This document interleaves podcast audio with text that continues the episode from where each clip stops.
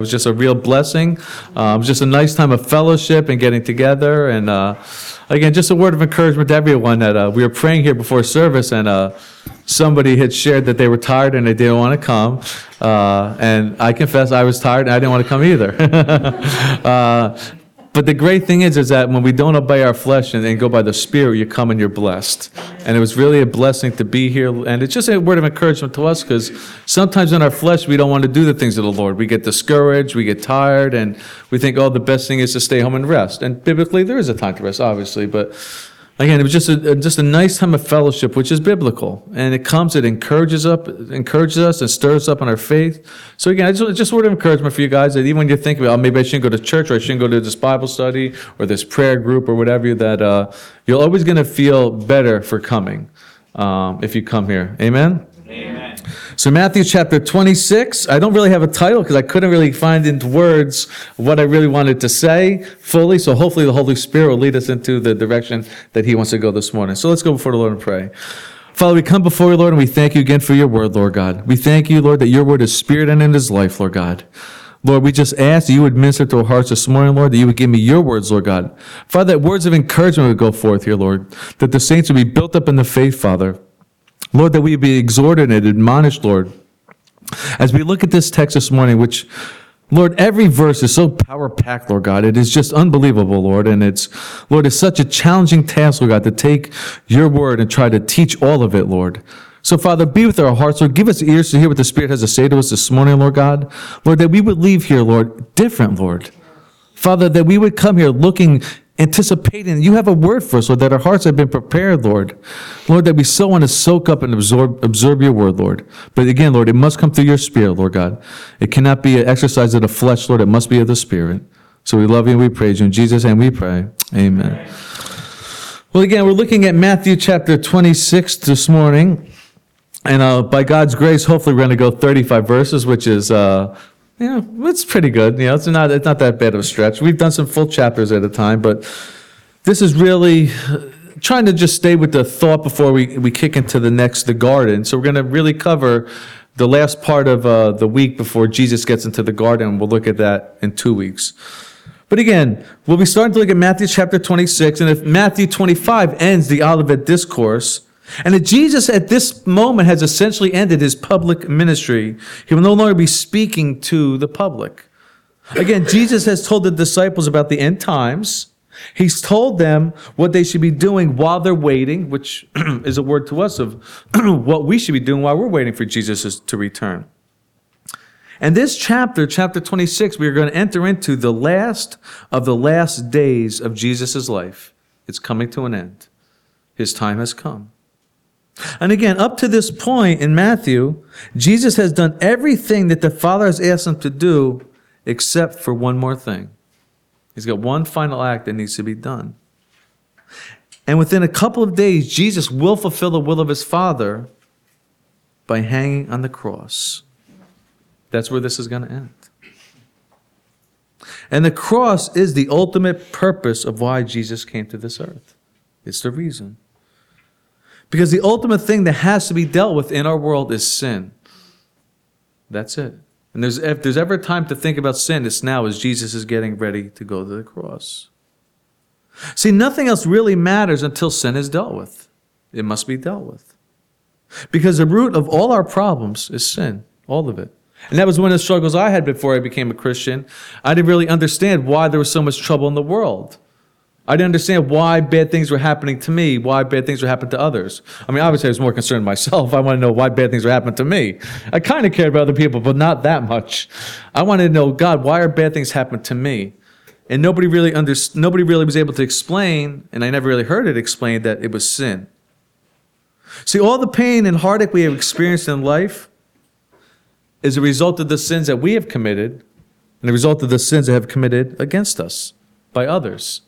That's why we have problems, because of sin. People say Christianity's irrelevant, the Bible's irrelevant, it's an old book, it's out of date, and blah, blah, blah, blah, blah. But there's one steady problem sin. It hasn't changed, and it's not going to change. It's sin. People are greedy, selfish. That's why we have problems in this world. It's because of sin. And that's why the Apostle Paul was able to say he only boasts in the cross. Amen? He only boasts in the cross of Jesus Christ. So as we approach this last chapter, we're going to see that sin is going to be dealt with. We're on the, the, cru- the crest of sin being finally dealt with. Now, as we dig into this chapter, chapter 26, three dominant figures are going to stand out. We're going to talk about many people, but there are three dominant figures. And they're going to help us to see humans at their best, and they're going to help us to see humans at their worst, their best and their worst.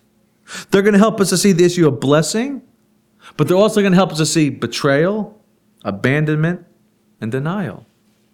All these issues. And in all these people we're going to look at this morning, there's going to be one shining star. Amen? There's going to be one.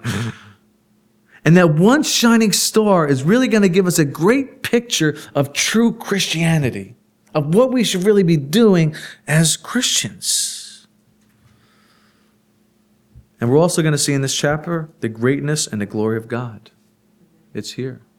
We're going to see God's forgiveness, compassion, favor, long suffering, grace, mercy, and love, all in this chapter. Every part of it. The glory of God and how He relates to us. Amen? Let's start, look at chapter, verses 1 through 5. It says, Now it came to pass when Jesus had finished all these sayings that he said to his disciples, You know that after two days is the Passover, and the Son of Man will be delivered to, up to be crucified. Then the chief priests, scribes, and the elders of the people assembled at the palace of the high priest, who was called Caiaphas, and plotted to take Jesus by trickery and kill him. But they said, Not during the feast, lest there be an uproar among the people. And again, Jesus has just finished Olivet Discourse, and now he's telling his disciples that his time has finally come to be crucified. Again, as you study the Bible, you'll see in the New Testament that Jesus kept saying, My time has not come, my time has not come. Even when Jesus did his first miracle with the, the wedding at Cana, he said, It's not my time yet. It wasn't his time. But now, in Matthew chapter 26, Jesus' time has finally come. It's here. In this chapter, we're at the very beginning of seeing Jesus on his way to becoming our Passover lamb, sacrificed for us. We're told in the book of Revelations that he is the lamb that was slain before the foundation of the world. The entire Old Testament has been pointing us to this point. The author of Hebrews tells us that the Old Covenant, its sacrifices everything else with the temple and offerings, were all shadows and types of Jesus who would come. So everything is pointing to Jesus, of what he would do for us on the cross, being our Passover lamb. And this started back in Genesis chapter 3, where God prophesied that the seed that would come from the woman, and that, that Satan would bruise this seed on the heel, but the seed would crush the head of Satan. That's a prophecy, and we're seeing the finalization of that. We're going to see in these chapters Satan bruised the heel of Jesus with his scourging, his mockery. But we're also going to see in a couple days that Jesus is going to crush the head of Satan through the resurrection. So it's all unfolding for us right before us now.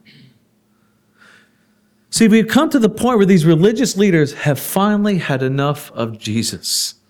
Like Paul was sharing last night, they had no room for Jesus. Enough. They were just, they were fed up with him. Jesus came into the temple. They were claim, proclaiming him the Son of God. The children were saying, Hosanna to the Son of David in the highest. And then he just goes, oh, just tells them where they're at. Woe to you, woe to you, woe to you. And they're just like, enough of this guy. We got to get rid of him. We don't have anything to do with him.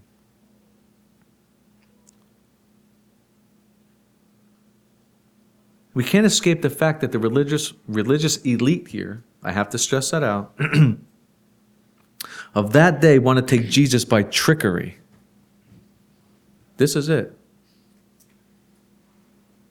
The Bible students, the theologians, they're the ones. They're the ones that knew better. They knew the law. They're the ones responsible to teach the people the law. That's what they're there for, to teach the people the law. And yet they're willfully breaking the law in order to put Jesus to death. Fascinating.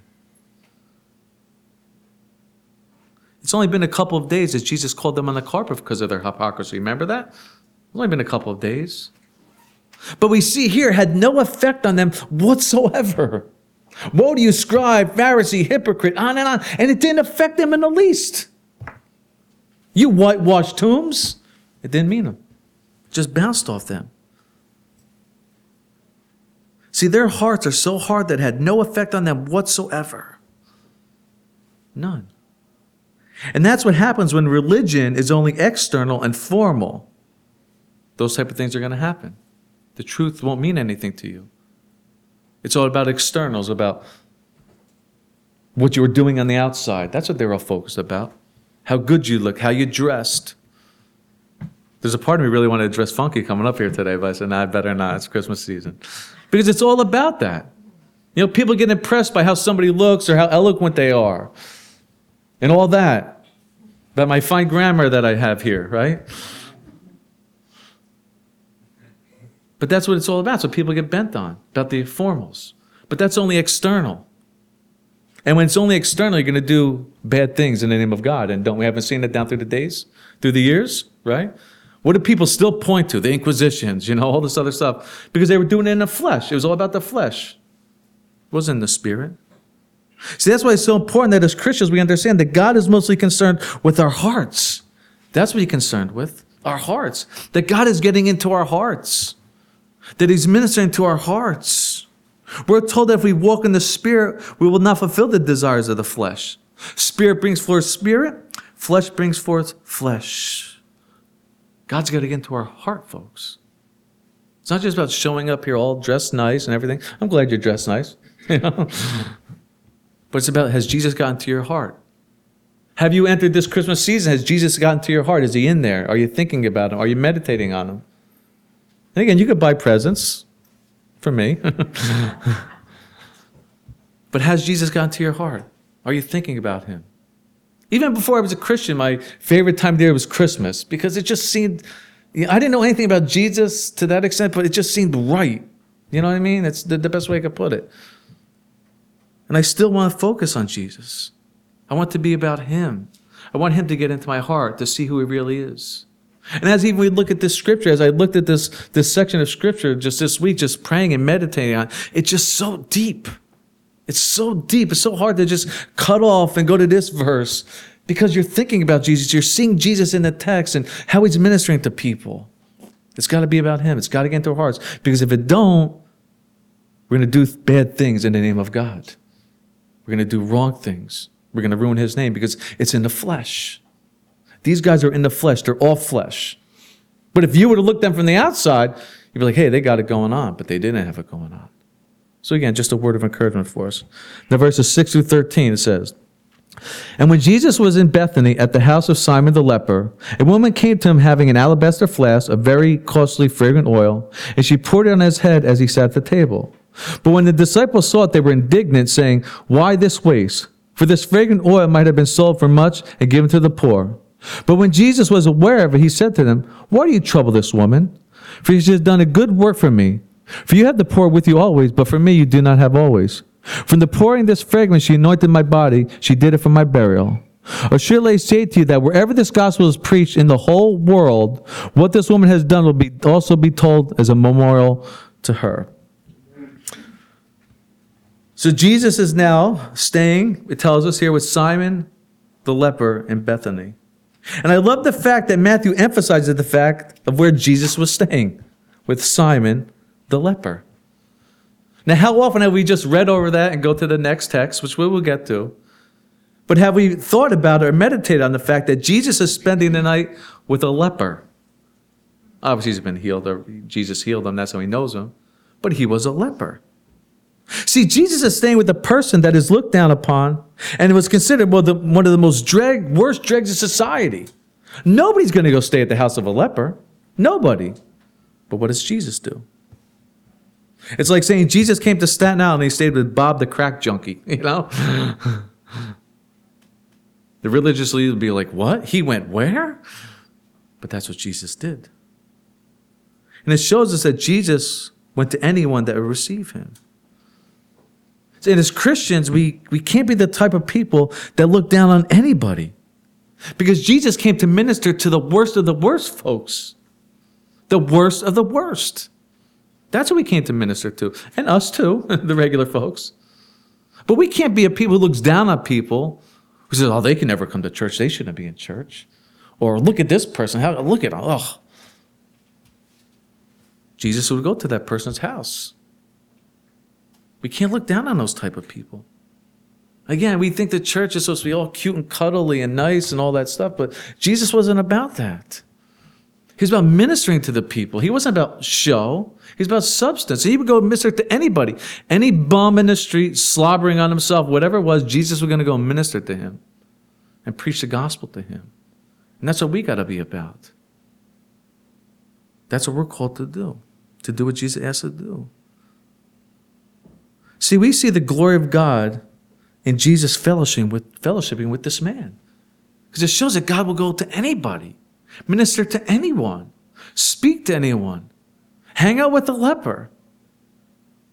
How, what would we think if we heard like, oh, Pastor Bob was over such and such such's house? Oh, he's where? but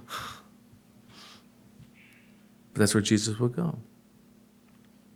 Ravi Zacharias tells a story of some Christian, I can't remember the guy's name, one, maybe G.K. Chesterton or some very uh, famous uh, Christian philosopher from England. And he tells a story about before he was a Christian, he was doing work in India. And this guy tells he always wanted to have an illicit affair. That's what he always wanted to have. You know what I mean? So he's sitting there, well, not sitting there, he's in the one of the rivers in India, I don't know, the Ganges rivers or something, and he sees like an Indian woman far away.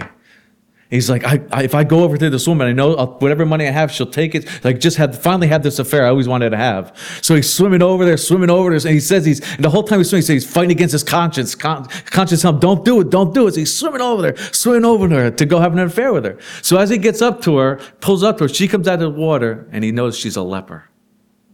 Her face is eaten up, and he looked at her and he said, "Wanted to say, you leper."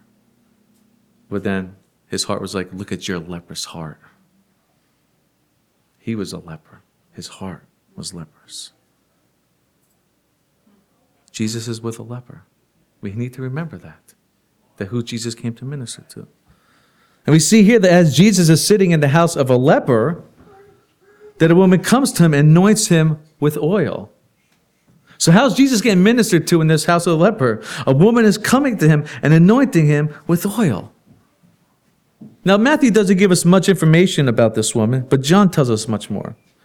John tells us that this woman was Mary, that the perfume that she anointed Jesus with was worth 300 denarii. 300 denarii is equivalent to about a year's wages. That's how much money, that's how much that perfume was worth that she had.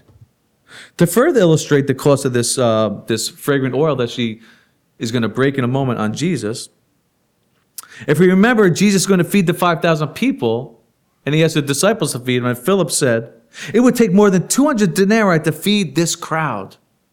So it would take 200 denarii to feed 5,000 people, just men, so probably 10,000 people. Yet this vial of perfume is worth 3,000 denarii. It's a lot of money. Also, the Jewish ladies commonly wore perfume flasks suspended from a cord around their neck and this perfume was such a part of them, they were, they were allowed to even wear it on the Sabbath. So, this perfume that Mary has is precious to her. Essentially, the most precious thing she has. So, Mary took this most precious thing she had and she poured it on Jesus. You understand? The thing closest to her heart, she poured on Jesus. Now remember, Matthew is writing primarily to a Jewish audience. That's his goal. So when the Jews of the early centuries read this story, they're going to be blown away. Again, the men would hear this story, and no doubt they would say to themselves, This woman took all this money and she poured this oil on Jesus? The men would be like, Wow, that's, that's pretty powerful, be a testimony but it would minister to the Jewish woman in an even different way. Because they would look at Mary as taking something that was so precious to her, so close to her heart, and pouring it on Jesus. I would say that no doubt if a Jewish woman read this in this first century, she would just go, oh, grab where her perfume was. and Jesus she broke it out and poured it on Jesus. See, this story will help women to see how truly valuable Jesus is. And again, as I read this story, as I meditated on this story, it brought conviction to my heart reading about her and what she did for Jesus. Not condemnation, but conviction. Because it caused me to really question what am I giving to Jesus and what am I giving up for Jesus? It's reality. What she's doing. Will I be willing to take a year of my wages and give them to Jesus? Am I willing to give things to Jesus that are valuable to me? Very valuable? Will I give them to Jesus? See, the most valuable thing Jesus has given to us is our lives. Has he not? We all love life. So, it's valuable thing he's given to each and every one of us. Are we willing to pour out our life for him? Are we willing to pour out our life for Jesus? Again, this woman didn't do this because she was looking for something in return. She simply did it because she loved Jesus. She wanted to minister to him, bless him. She wanted Jesus to know how much she truly cared for him and how special he was to her and how utterly thankful she was for him. Again, I'm just trying to find words to what I believe was going on in her heart. She just, the utmost gratitude of thanksgiving was in her heart that she just wanted to give everything to Jesus. The most precious thing that she had, she just wanted to give to Jesus. Jesus, I want you to know beyond a shadow of a doubt that I love you. I want to minister to you. I'm thankful for what you've done for me. That's what she's saying.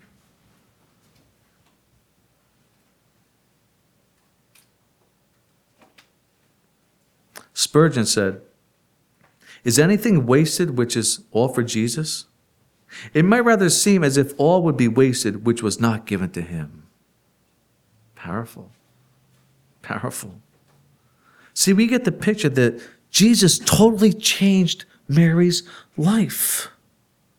And she was utterly thankful for him and what he has done. That's what it came down to. She was just utterly thankful. It wasn't about religion, it was about Jesus. Again, this woman pictured this woman pictures so many things that are to be evident in a Christian's life. Gratitude. Do we have gratitude for what Jesus has done for us? Grace brings gratitude. Again, I've been a Christian like 18 years or something like that. And it's still gratitude in my heart. Every day, just thankful for what Jesus has done for me. Thankful. I want it to stay that way.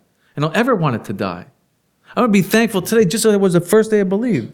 Sacrifice. This will mean sacrifice for Jesus. As Christians, we're called to sacrifice our time, our talent, our treasure, our life for Jesus willingly. Love. Love is supposed to be a part of the Christian's life. Loving God, loving our neighbor, loving a brethren. Love is supposed to just embody our lives because we love Jesus. Worship. This woman is just worshiping Jesus, worshiping Him. She can't get enough. You know what I mean?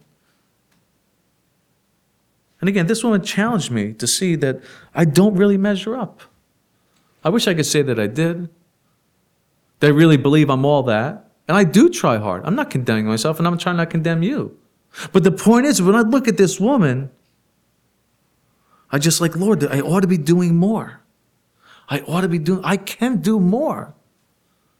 Help me, Lord, to get to a place where I can do what she's doing in a way she's doing it. Again, it's a conviction, it's not condemnation. I want to do more. I want to love Jesus that whatever he asks me, I will give him, and I'll give it before he asks. I'm just so in love with him. I'm just want to worship him. And again, what will we not give up for someone we love, right? What will we not give up for someone we love? We'd give it all. Right? When you first, some of you are married, you know, some of you are not, but when you're married or engaged, you'll do anything for that person you're trying to win. Anything, no cost, you know? Nothing. You'll just do. Whatever, whatever bridge you got to cross, whatever you got to do, you're going to make it work. But then you settle and it's like, oh yeah, let's be practical. right? Let's be practical. And obviously, we need to use wisdom. But we would have done anything for that person we're trying to win. Anything. It should be that way with Jesus. That we will give all for him. Anything that he wants, we will give because we love him. And we just want to worship him. Amen? Where am I at? Okay. I'm saying verse 8 and 9, but I don't know why I'm going to read it, but let's read it and see where I go. But when his disciples saw, okay, but when his disciples saw it, they were indignant, saying, Why this waste? For this fragrant oil might have been sold for much and given to the poor. This woman has just blessed Jesus, and we see that the disciples, what? Are they happy about it? Absolutely not. They're not too happy that this woman has just blessed uh, Jesus with this uh, very costly wine, or oil, rather, perfume. John tells us in his gospel that it was actually Judas who started this, and that all the disciples just followed suit. Judas was the one who was indignant at the waste, and the rest of the disciples, well, they're good followers, you have to admit that. They just, you know, they just followed right along with Judas. But John tells us it wasn't because Judas cared for the poor, but because he was stealing from the money they had for himself.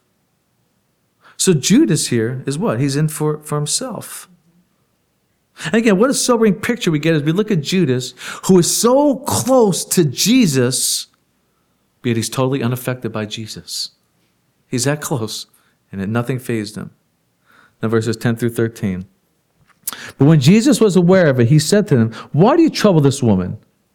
For what she has done is a good work for me. For you had the poor with you always, but me you do not have always. For in pouring out this fragrant oil on my body, she did it for my burial. Burial. Or I say to you, wherever this gospel is preached in the whole world, what this woman has done will also be told as a memorial to her. We see Jesus immediately interceding for this woman, which is a good thing. And he lets the disciples know that what they're talking about is wrong, that she actually has done a good thing for Jesus. They've done, she, she's done the right thing.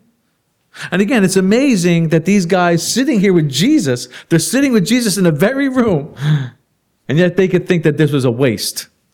You have the Son of God sitting in the room, and you're saying, oh, this is a waste. But again, as I think about it and I examine my own heart, if I was there at the table, I probably would have said the same thing. we want to help the poor, Jesus. what are we wasting all that oil on you for? I would have said it probably. But as Jesus says, you have the poor with you always. There's always time to minister to the poor. There's always time to do through the work of the Lord, to evangelize, and many things that God has asked us to do. But what Jesus is saying here, there's something that should be done first, and that's worship. She's worshiping Jesus.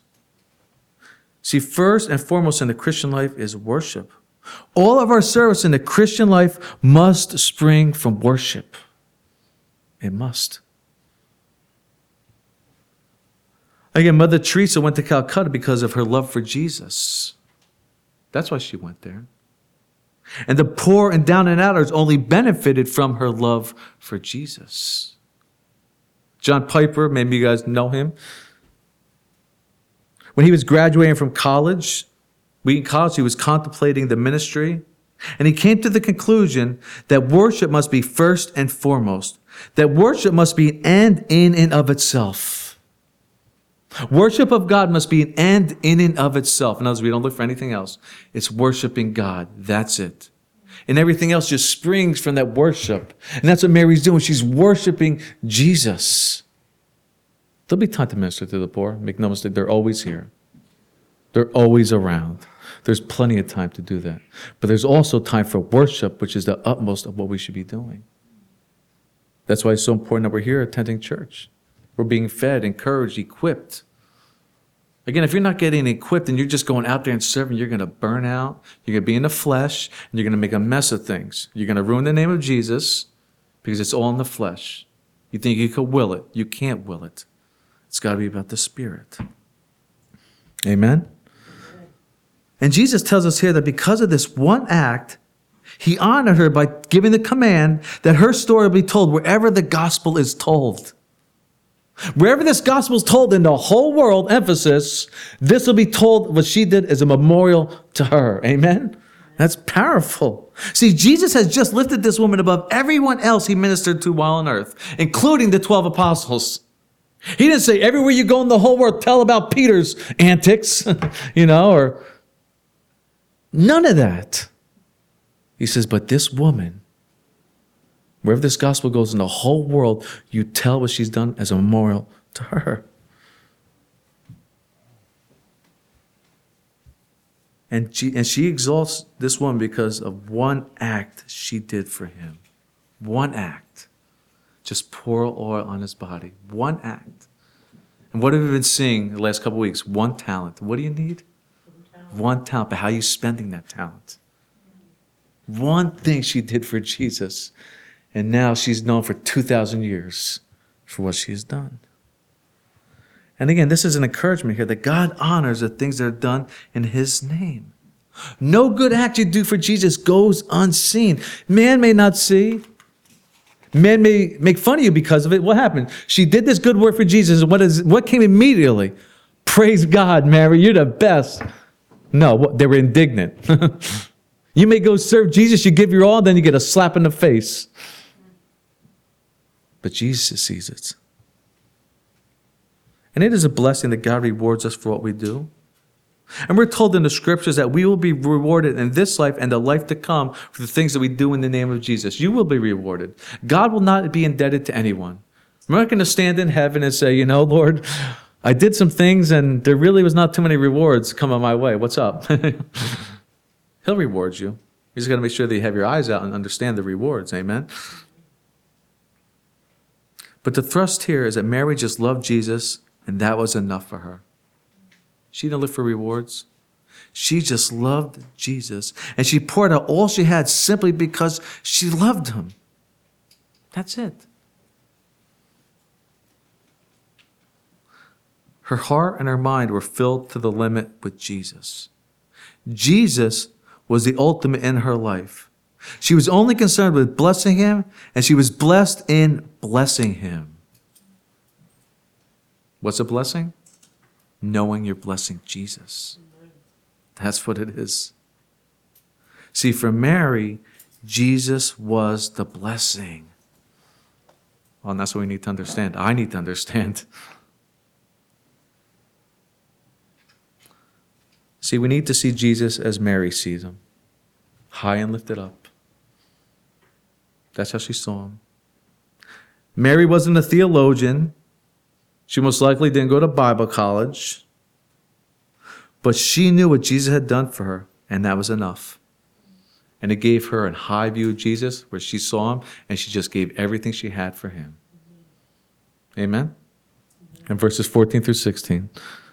Then one of the twelve, called Judas Iscariot, went to the chief priests and said, What are you willing to give me if I deliver him to you? They counted out to him 30 pieces of silver. So from that time he sought opportunity to betray him. And now, what a stark contrast that Matthew gives for us here. We got Mary doing this great work for Jesus, and now we have Judas. Mary blessed Jesus while Judas betrayed him. And what was Judas about? All about the money. He stole from the treasury, and we see here that he's asking money for Jesus. What will you give me for him? What will you give me for him? And again, many people offers, offer opinions of why Judas betrayed Jesus. Some people believe that he just saw Jesus as great deliverer, and when he didn't come through, he kind of got, you know, bent out of shape because Jesus wasn't doing what he was doing. But if we just look at the Bible very closely, it's pretty simple. It was all about the money. Whenever Judas is mentioned in the Bible, it's with the money. That's what he was about. Judas sold his soul for money. It's just that simple. It's just that simple. No other opinion needs to be made. It was about the money. Just like many people do in our day, right? They sell their souls for a dollar. It's tragic. In construction, I go and I deal with people. I see people doing shady stuff, and the cash is, you know, uh, swapping hands. It's like, you're losing your soul for money? Terrible. William Barclay said that the word here for silver is shekel, and it equates Judas to handing Jesus over for the equivalent of five pounds. I don't know what five pounds is, so I had to look it up. If Judas had done this in our day, G- Judas would have handed Jesus over for less than a hundred bucks. Think of it this way. Mary gave up a year's salary for Jesus, where Judas betrayed Jesus for less than a day's wages. Not even a day's wages, and he turned Jesus over. It's unbelievable. To Mary, Jesus was priceless. To Judas, Jesus was worthless. To Mary, Jesus was priceless. To Judas, Jesus was worthless. Nothing. Pretty powerful. Verses 17 through 19. Now, on the first day of Feast of Unleavened Bread, the disciples came to Jesus, saying to him, Where do you want us to prepare for you to eat the Passover? And he said, Go into the, go into the city to a certain man and say to him, The teacher says, My time is at hand. I will keep the Passover at your house with my disciples. So the disciples did as Jesus had directed them, and they prepared the Passover. Jesus and his disciples now are getting ready to celebrate the Passover feast. And again, in that days, you'll see that Jesus, um, in the beginning of the chapter, talks about the Passover. Here, the man mentioned the Feast of Unleavened Bread. In these days, they spoke of the two interchangeably, so there's no contradiction here. It's just say piece of uh, Feast of Passover, Feast of Unleavened Bread. It meant the same thing. But Jesus tells them to go and look for a certain man. Now, if you read that without any of the Gospels, you're like, what's Jesus doing here? But Mark told us that he was to look for a man carrying a pot of water. Now, in, those days, it'd be very unusual because the women carried the water. That's what they did. So when they went to this town, they saw a man carrying the water. Like, that's the guy. you know, so it was kind of a, a scene that they knew what he was doing about. But we need to see here, too, that Jesus was acting just like a regular Jew. He was a man. He was fulfilling the law. He was keeping the Passover feast, just like everybody else. Again, Jesus said he did not come to destroy the law, but to fulfill it. So Jesus is fulfilling the law here by keeping the Passover feast, just like all the men who are coming in at this time to Jerusalem to keep the feast. Now, verse 20 through 25. When evening had come, he sat down with the twelve. Now, as they were eating, he said, Assuredly I say to you, one of you will betray me. And they were exceedingly sorrowful, and each of them began to say to him, Lord, is it I? He answered and said, He who dipped his hand with me in the dish will betray me. The Son of Man indeed just goes, just as written of him, but woe to that man by whom the Son of Man is betrayed. It would have been better, good for that man if he had not been born. Then Judas, who was betraying him, answered and said, Rabbi, is it I? He said to him, You have said it. So at this time, Jesus is celebrating the Passover feast. And there are many things that would take place in this feast. If you've seen the Passover Seder um, here at the church, you know that there's a number of things taking place. And the Passover was done to help them remember their time in Egypt to slavery, but also to, to point to things of the future of what's going to take place. Now, as they're celebrating this Passover feast, Jesus gives them some news that will utterly shock them. These men have been following Jesus around for about three and a half years, and now they're learning that one of them is going to betray him.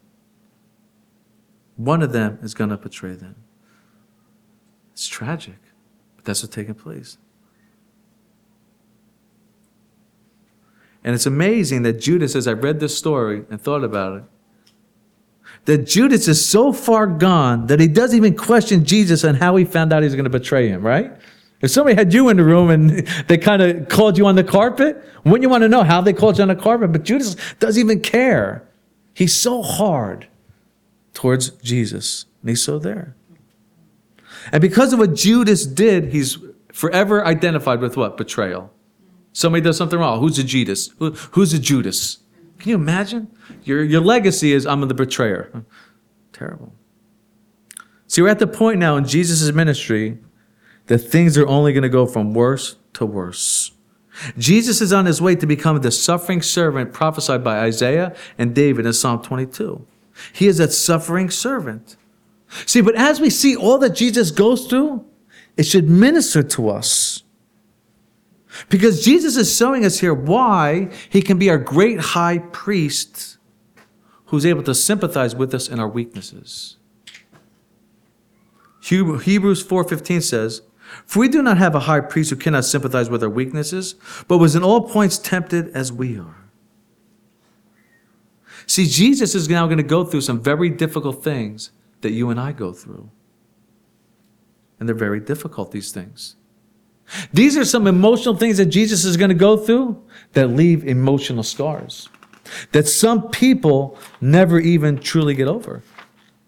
what he's going through.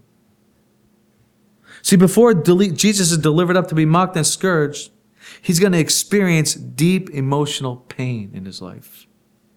The first thing he's experiencing here is betrayal. Betrayal.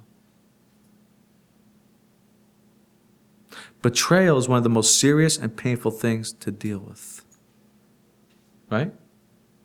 It's really hard to even put in words what it really feels like when someone you love and invested in stabs you in the back. It's hard. So Jesus is as a man is going to experience what it feels like to have someone close to you whom you invested in and believed in betray you. He's going to experience it just like you and I. Even speaking about betrayal is painful, is it not? As soon as I mention that word, no doubt that some of you, pain immediately rose up into your heart. People have experienced betrayal in marriage, in family relationships, in the workplace, and unfortunately, even in the body of Christ. Betrayal. And I know many of us can relate painfully to betrayal, right? And again, if I push this, this issue of betrayal, it probably won't take much for many of us to start tearing up because the betrayal we felt in our lives. I would, because it's not easy. But we see here that Jesus understands our pain. He's being betrayed by someone he invested in for a number of years. Again, he ate with this man. They slept in the same area together. And he's going to betray him. And again, when you go through some very difficult times in life, when you're in the midst of it, often we want to look for somebody to talk to who understands what we're going through, right? And even when you're talking to somebody, you try to convey to them the pain you're going through, it just seems like they just they just don't get it. Cuz it's deep. And you talk to people and they give you answers like I give answers. And sometimes those answers just don't cut it. you try to be nice, I try to be nice, but it just doesn't hit the nail on the head of where your pain is really at because we don't really understand. But Jesus understands. So we can go to him with our pain. We can go to Jesus with our pain because he understands. He's being betrayed. So he is our high priest. So when you pray to Jesus about being betrayed, you know that Jesus can intercede for you because he has been betrayed. He knows exactly what you're going through. He goes to the Father on your behalf and says, Father, I know what it feels like to be betrayed. Help that person. Minister to them because it hurts, Father. And the Father knows as well what it means to be betrayed, right? Isn't that what the book of Hosea is about? The children of Israel sold themselves into uh, harlotry. God's like, I loved you. In the book of Malachi, God says, I have loved you. And they say, Which way have you loved us? God understands betrayal.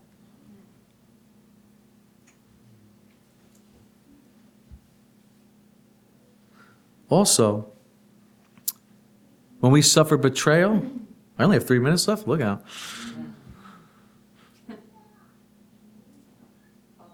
When we suffer betrayal, it also helps us to experience and understand what Jesus suffered. You identify now with Jesus and his suffering. Have you thought about that? It helps us understand what he went through when you suffer betrayal. See, before I came out to Staten Island, I definitely experienced betrayal, but I never experienced it on a level I even thought was imagined. betrayal. I never even thought you could be betrayed in the way I which I have been betrayed. Just like all of you here this morning, I read this text and I say, Jesus is being betrayed, and it bothers me, and I would move on. But after the years of being out here, when I read the text that Jesus is going to be betrayed, I appreciate what he went through now. Like, oh, Jesus, you were betrayed? I understand, Lord. Man, and you went through that for us? It's powerful. But it helps us to identify with Jesus in his sufferings. You're understanding what Jesus went through. So he understands you and you understand him. That's the benefit of it. So when I read that Jesus is betrayed, that's why I feel his pain. I know what it feels like. Ugh. Lord. See, that's why Jesus is the only Savior that understands. Nobody understands like Jesus. Nobody. Again, Muhammad, he's, he's a, uh, um, Allah is essentially unknowable. You're going to pray to God that you just hope that you do your best, and maybe when you get there, maybe if He doesn't change His mind, you'll get into heaven. Maybe. Like I told the one, the kid, the Muslim kid I was witnessing to, God has many names. Allah. Like you could call killer then, right? He's capricious, but Jesus understands. That's what we're praying to. Verse 26 through 33. And as they were eating, Jesus took bread, blessed and broke, and gave it to the disciples, and said, Take, eat, this is my body. Then he took the cup and gave thanks and gave it to them, saying, Drink from it, all of you, for this is my blood of the new covenant, which is shed for many for the remission of sins. But I say to you, I will not drink of the fruit of the vine from now until the day when I drink it anew with you in my Father's kingdom. And when they had sung a hymn, they went out to the Mount of Olives. In the midst of the Passover, now they're in the Passover feast. If you know, there was four cups there, there was a plate there, they were doing the symbolic things. But Jesus does something in the midst of this Passover that was never done before. And that is, he takes this Passover feast, the celebration, and points the focus to him. It's all about him. And again, as we look at this right here, this is where we get our communion service from, this Last Supper right here, this Passover. Luke tells us that we are called to do this in remembrance of Jesus. And Paul tells us in 1 Corinthians that when we partake of communion, we remember what Jesus did in the past until he comes in the future. So that's what we're doing it for. And again, when we partake of communion, everyone, it ought to keep us in a fresh relationship with Jesus. Because when you partake of communion, you're remembering the sins that you've been forgiven of. You're like, thank you that you've forgiven my sins. And it also reminds us that Jesus is coming back again, that we're going to be in heaven with him. He says, I want to drink in this wine again till I'm with you new in my Father's kingdom. So one day we're going to go with Jesus and have the communion in heaven. We're all going to be there together. When all the saints are finally gathered in heaven, that's when Jesus is going to partake of communion again. Amen? Amen. See, we're having communion over and over again, but not Jesus. He hasn't had it for over 2,000 years. He's not going to partake of communion until all of us are in his presence. Amen? Powerful. But Jesus is saying that this is the new covenant prophesied by Jeremiah. The new covenant it is. And Jesus is also proclaiming his great humility for us because he is allowing his body to be broken and his blood being poured out for us. Utter humility. Jesus is humbling himself on our account, giving his body to be broken. Again, we had this woman breaking her alabaster flask, which was valuable, and now Jesus is what? Letting his body be broken. Amen? What are we allowing ourselves to be broken for Jesus and his kingdom? What are we allowing ourselves to be broken for Jesus and his kingdom? Romans 12 tells us we're to offer our bodies as a living sacrifice to God. That's what we're called to give him back in return our bodies. A living sacrifice, holy and acceptable, acceptable to God. That's what he wants in return, a willing one a willing sacrifice. Let our bodies be broken for him. Now, wrapping up verse 31 through 35. then Jesus said to them, All of you will be made to stumble because of me this night, for it is written, I will strike the shepherd, and the sheep of the flock will be scattered. But after I've been raised, I will go before you to Galilee. Peter answered and said to him, Even if all are made to stumble because of you, I will never be made to stumble. Jesus said to him, Assuredly I say to you that this night before the rooster crows, you will deny me three times. Peter said to him, Even if I have to die with you, I'll never deny you. And so said all the disciples. So here's Jesus now. He's already dealing with the feelings of betrayal, but now he has to deal with the issues of abandonment and denial. Abandonment and denial. He's telling all these disciples here that they're all going to flee because of him. And then Peter, of course, speaks up in the flesh. Even if all are made to stumble because of you, including the 11, they're right there. He doesn't care. I will never do it. And then he's going to go and not only abandon Jesus, but deny him. Tragic.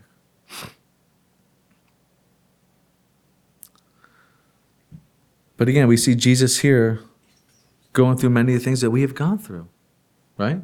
Abandonment. Jesus is going to be abandoned by these guys he spent three and a half years with, and they're just going to abandon him when he needs them the most. They're going to split.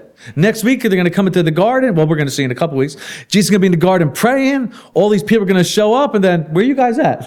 they're just going to take off, abandon him. And how many of us have to deal with the issue of what? Abandonment, right? You ever feel abandoned by someone? Unfortunately, I have, and I don't like it. I don't like that I have to deal with the issue still that my father abandoned me when I was young. I don't like dealing with that, but I got to deal with it. But I know Jesus understands. Again, that's one thing that drew me to Jesus, that he understands what I'm going through. And again, we live in a society where many children have been abandoned by their fathers. You understand that? America is just a society abandoned by their fathers. And it's getting even worse now because you know who else has abandoned their children? Mothers. We live in a society where everybody's just abandoning everybody. Husbands are abandoning their wives. You know what's popular now? Wives abandoning their husbands. It's getting worse, just like Jesus told us. And I don't like those feelings. But Jesus understands what it means to be abandoned. Jesus feels it. See, but not only does Jesus understand what we're going through with abandonment, he also fixes the problem because he says, I'll never leave you nor forsake you. I will never leave you or forsake you. So even when we go through difficulties after being a Christian, it makes it much more bearable knowing that someone is going through it with you. Amen? Right? That makes all the difference in the world. Knowing that when you go through difficult trials, Jesus will never leave you, never forsake you. It might not be easy, but He is there and it's for a reason. He'll never, you'll never be abandoned again. Never. He'll always be there. Again, just yesterday, Jennifer and I were watching a movie uh, about some basketball coach. And in this movie, he was coaching girls, he wasn't coaching boys. And in this movie, uh, one of the girls quit. She got pregnant and, uh, you know, went to go live with her boyfriend, I guess, essentially. and then the girl ended up getting pregnant. She's getting ready to have the baby. And this is back in the 60s or 50s. They got no money, nowhere to go. They're living in a shack. But she told her, I guess, husband or boyfriend, I don't know if I ever said, but to call the coach. And the coach comes over immediately, tries to help her. And when the coach is there trying to help her, she said to him, I knew you would come. I knew you would come.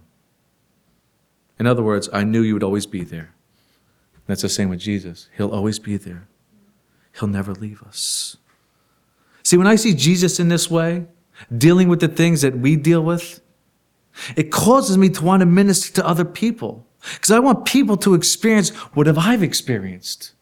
The healing that takes place when you become a Christian. That if you dealt with abandonment, you dealt with uh, betrayal, that you go to Jesus and he understands he can heal your heart. The Bible says Jesus came to heal the brokenhearted. I want people to know that there is relief for their pain and it comes through Jesus. He is the one who will take our pain away. He makes all things new. He makes things better because he understands and he has the power to make it better. Amen? But in closing, we just see here, just for a moment, we see Peter. We can't leave this section without just taking a minute to look at it. Peter says, Even if all are made to deny you, I will not do it, Jesus. I will die before I deny you. And Jesus says, Peter, Peter, Peter. No, you're not only going to abandon me, Pete. You're going to deny me three times. But what was Peter's problem? It kind of goes back to the beginning in the flesh. Peter was in the flesh. He had good intentions. He wanted to fight for Jesus. He wanted to defend Jesus. He wanted to stick up for Jesus, but it was all in the flesh. And in Christianity, we can't use the flesh. It's got to be by the Spirit. We need to walk in the Spirit. It has to be about the Spirit. The flesh does not help us in Christianity. In Christianity, it's all about the Spirit. You need the, the Spirit's power working in you. It's got to be that way. It has to be that way. You need the Spirit to help you to fight, to live for Christ. Amen? So there was one woman here this morning that ministered to him. And all the people we saw this morning, there was one who ministered to Jesus. The religious leaders didn't do it, the apostles didn't do it. Just one woman ministered to Jesus.